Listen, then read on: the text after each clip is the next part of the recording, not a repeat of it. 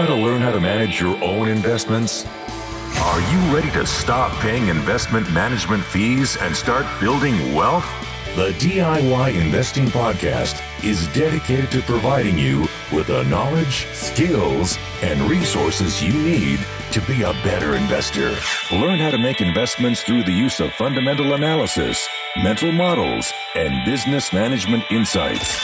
Now, here's your host, value investing expert, Trey Henninger.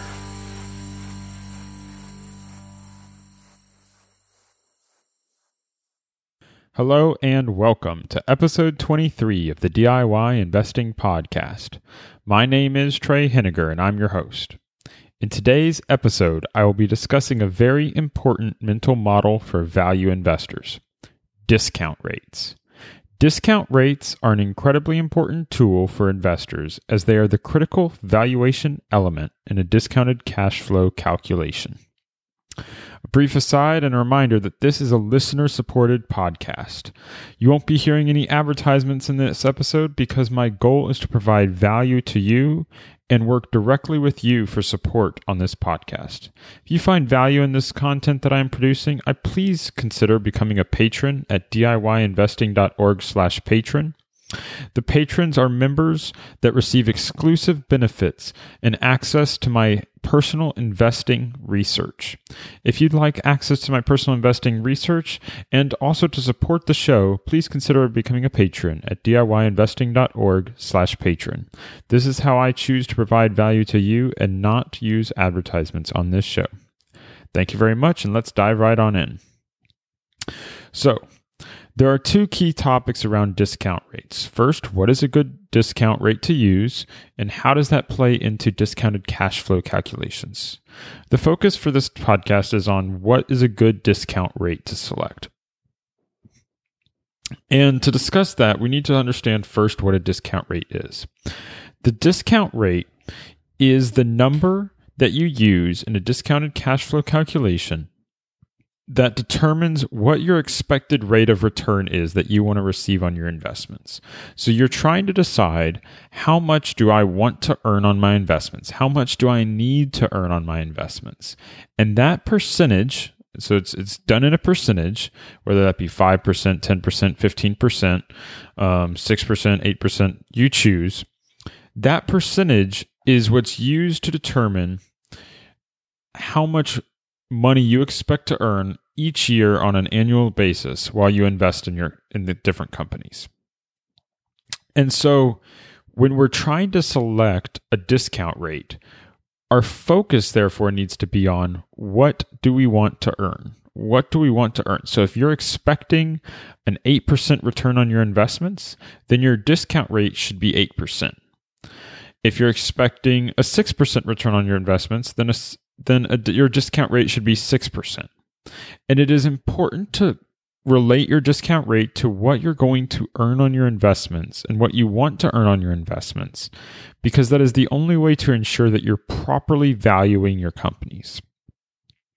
When you complete a discounted cash flow analysis or DCF calculation, what happens is, is, your discount rate is used to discount all future cash flows of the business back to the present day. And it's going to use a specific percentage that you've selected. Now, that percentage is going to drastically change the valuation that you place on a different company. And so the discount rate is critically important for you to get right because once you say, hey, this company is worth $100, well, it might only be worth $100 if your discount rate is 8%. But if you raise your discount rate to 10%, the company might only be worth $80. And so you need to know that and you need to understand that because if you're buying the company at $100 per share, but you expect to earn 10%, well, you're only going to get 8%. And again, that all assumes that your analysis is accurate and that there's not uncertainty there.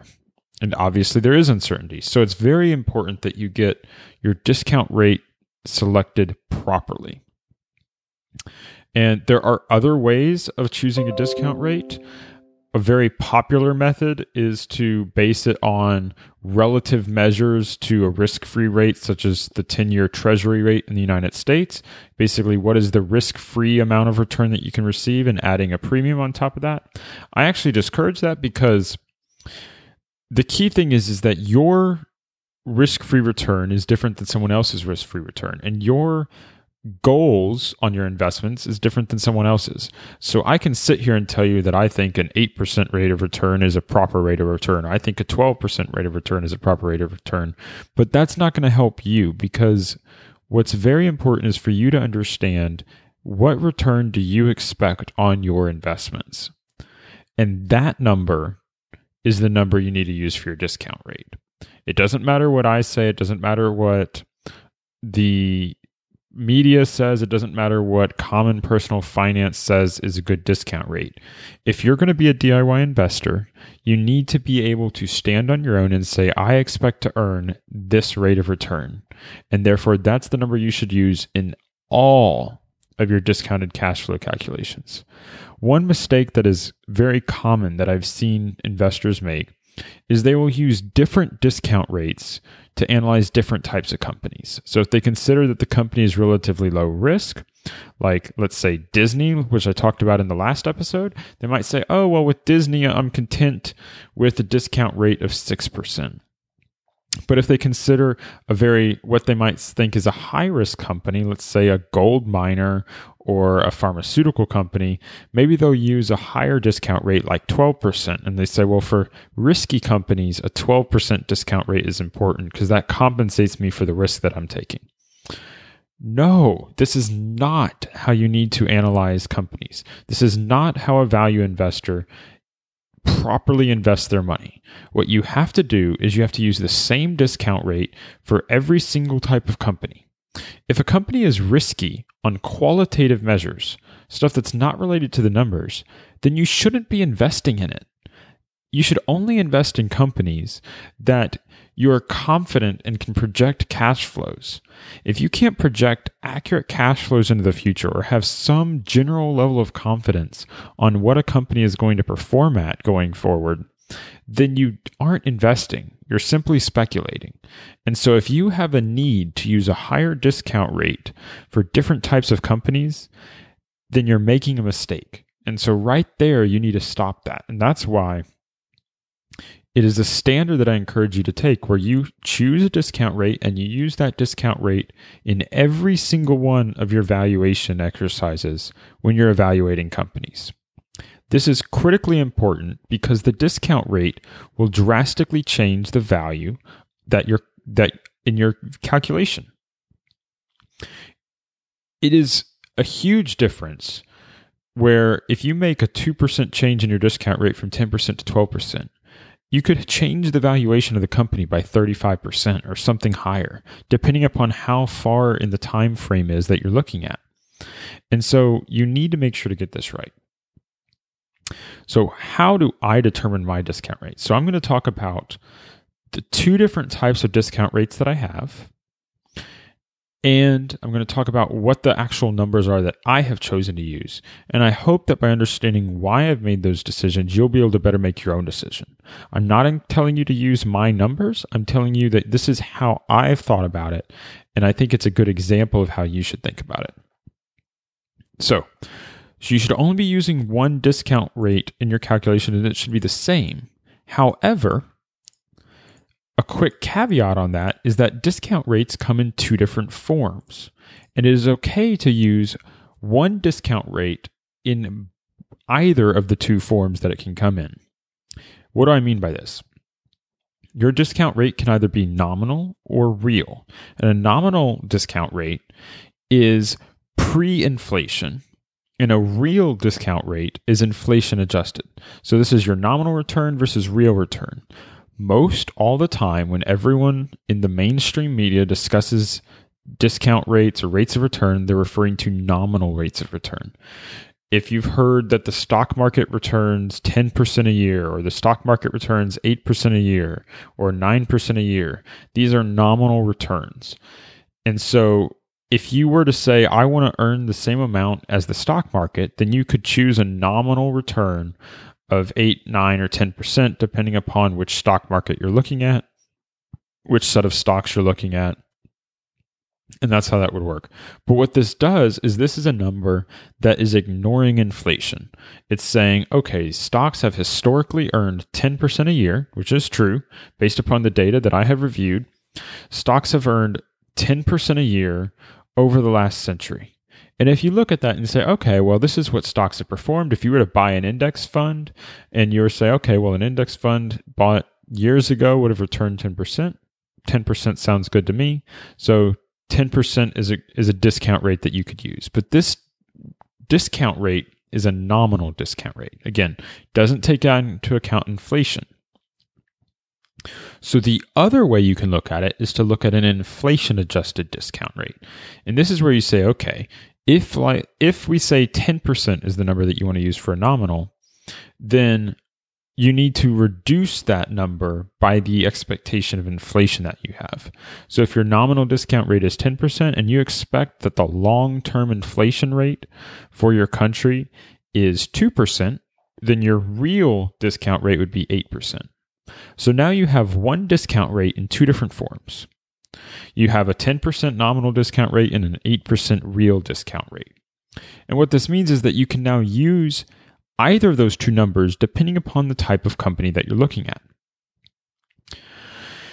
Every company is going to grow in a different manner, and some aren't going to grow, some are going to grow faster than inflation, some are going to go slower than inflation, and some are going to decline.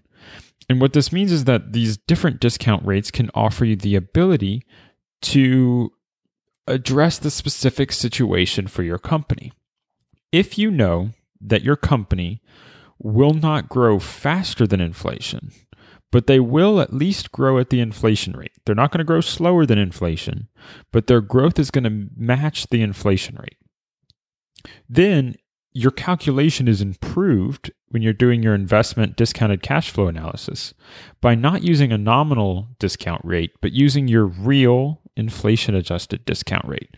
So if we're using our example from before, we said the nominal was 10%, we assumed inflation's 2%, and the real discount rate was 8%, then if you're seeking an 8% annual return and you're after inflation, and you're confident that your company will simply match inflation on their earnings, they're not going to grow faster than inflation, but they'll match it, then you can discount all future earnings that they're going to have at an 8% discount rate.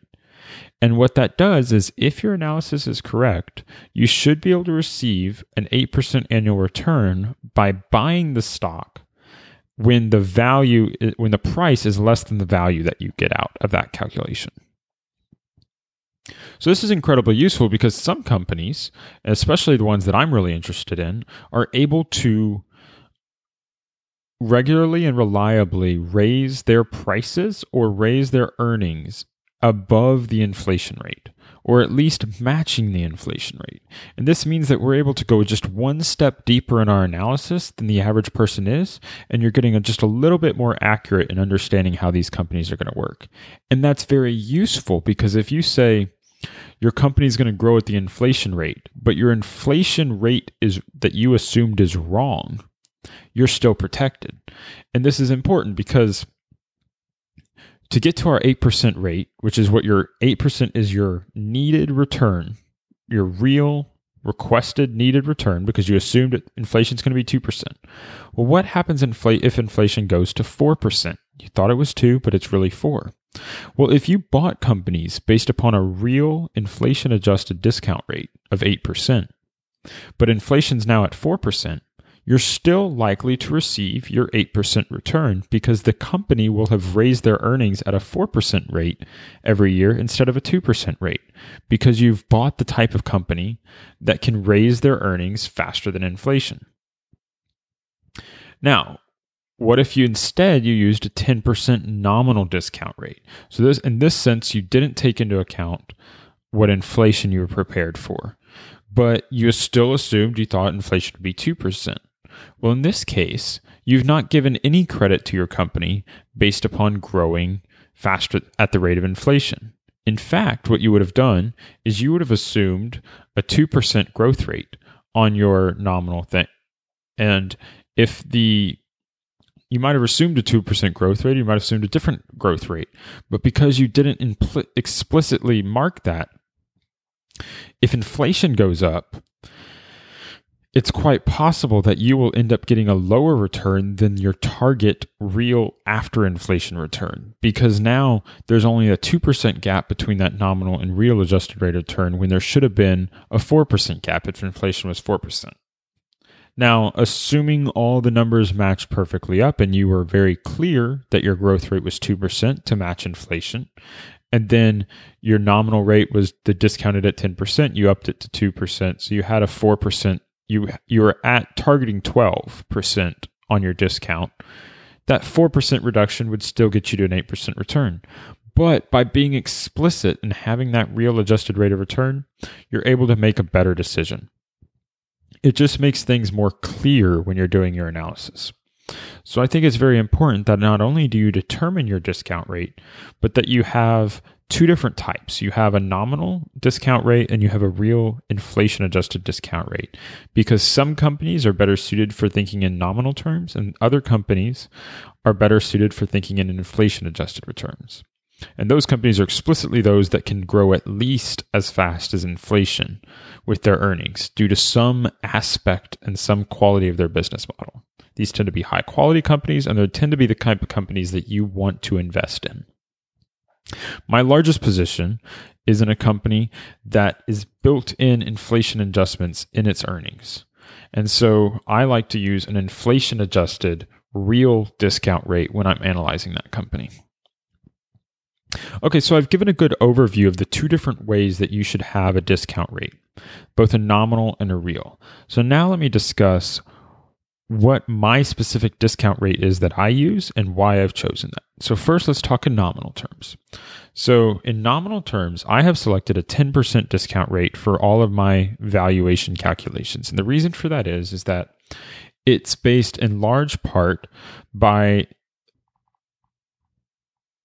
it's based in large part on the work and research of Jeremy Siegel in his book Stocks for the Long Run. And I'll have a link to this book in the show notes if you're interested in reading it. But what Stocks for the Long Run talks about is how the historic rate of return for stocks in the United States has been 10% nominal and 6.5% real based upon a long term rate of inflation of 3.5%. So those are the numbers I've chosen to adopt because what I have determined is that in terms of what I should expect on my investments is I want to at least match if not beat the expected growth rate of the overall historic performance of stocks in the United States. I'm not trying to choose some wildly high number like 15% even though I would like to perform at that rate if possible, it's not necessary for my performance.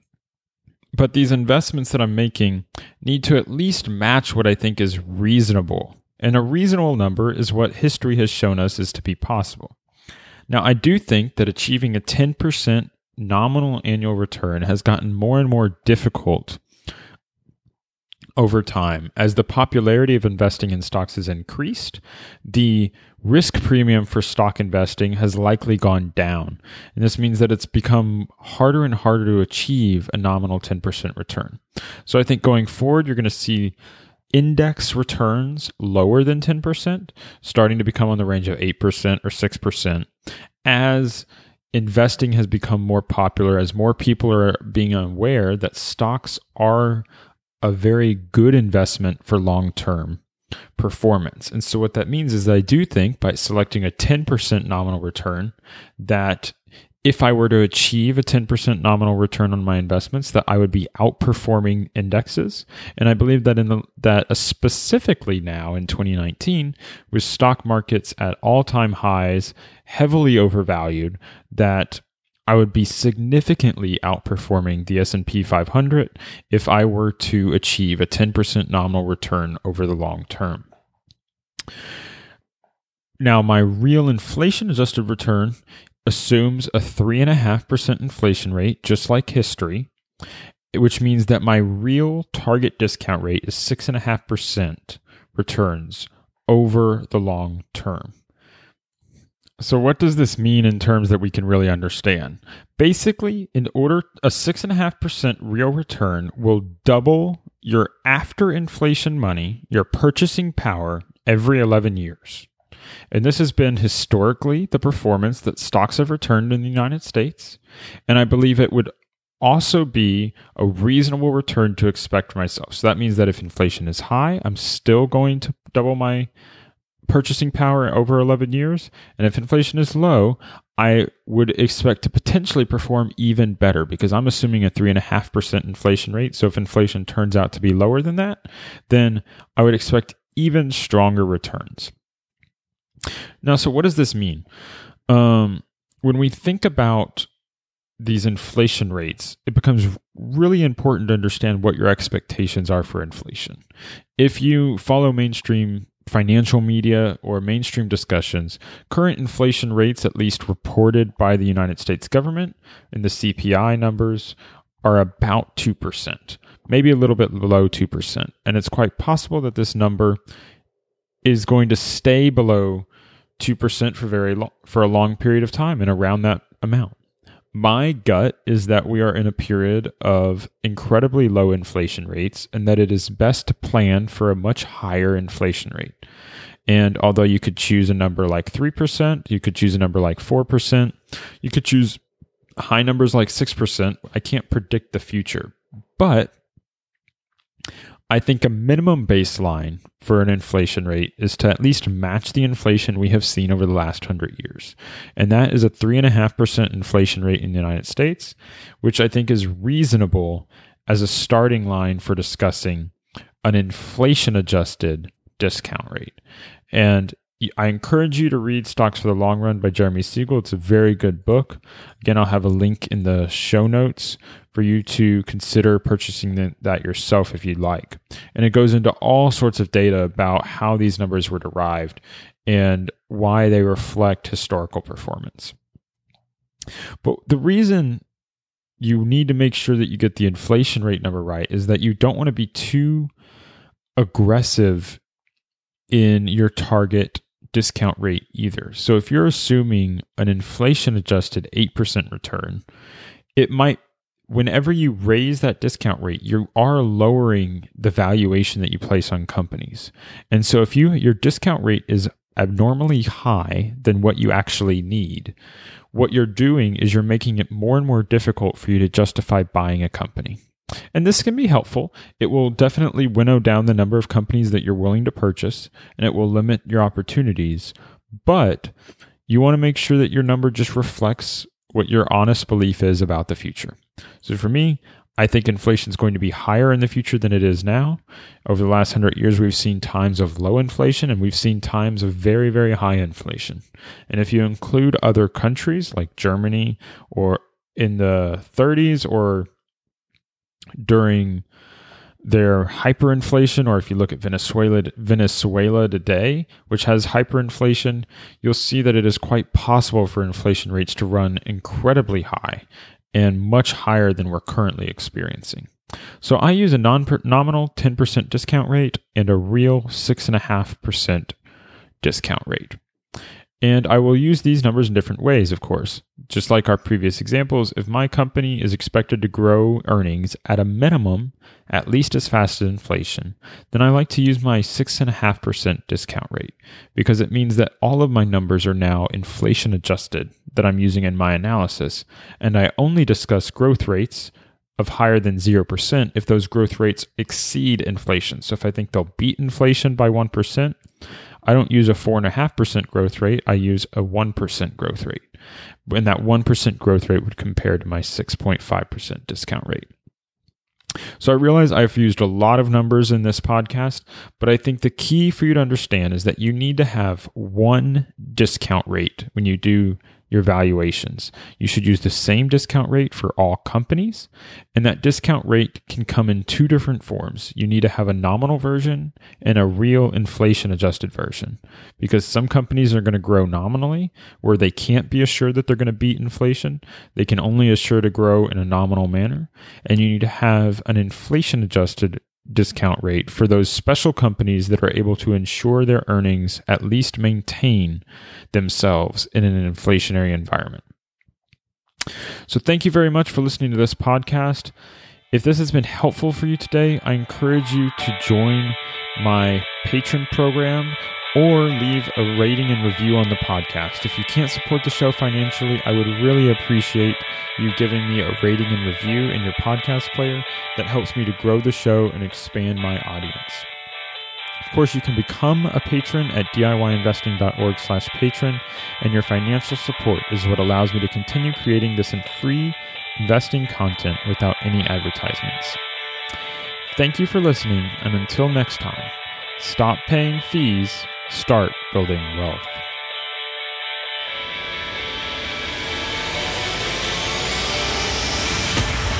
Thank you for listening to the DIY Investing Podcast. Please visit our website and subscribe to our email list at DIYinvesting.org for guides, videos, and resources to help make you a better investor.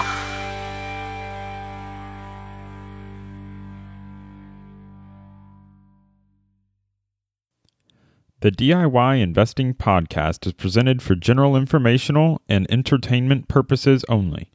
I have not considered your specific situation or risk profile, and I have not provided investment advice. The information presented on the DIY Investing Podcast should not be construed as investment advice. The views and opinions expressed on the DIY Investing Podcast are those of the participants and do not necessarily reflect those of the show's host or sponsors. DIY Investing, its producers, sponsors, and host, Trey Henninger, shall not be liable for losses resulting from investment decisions based upon information or viewpoints presented on the DIY Investing podcast.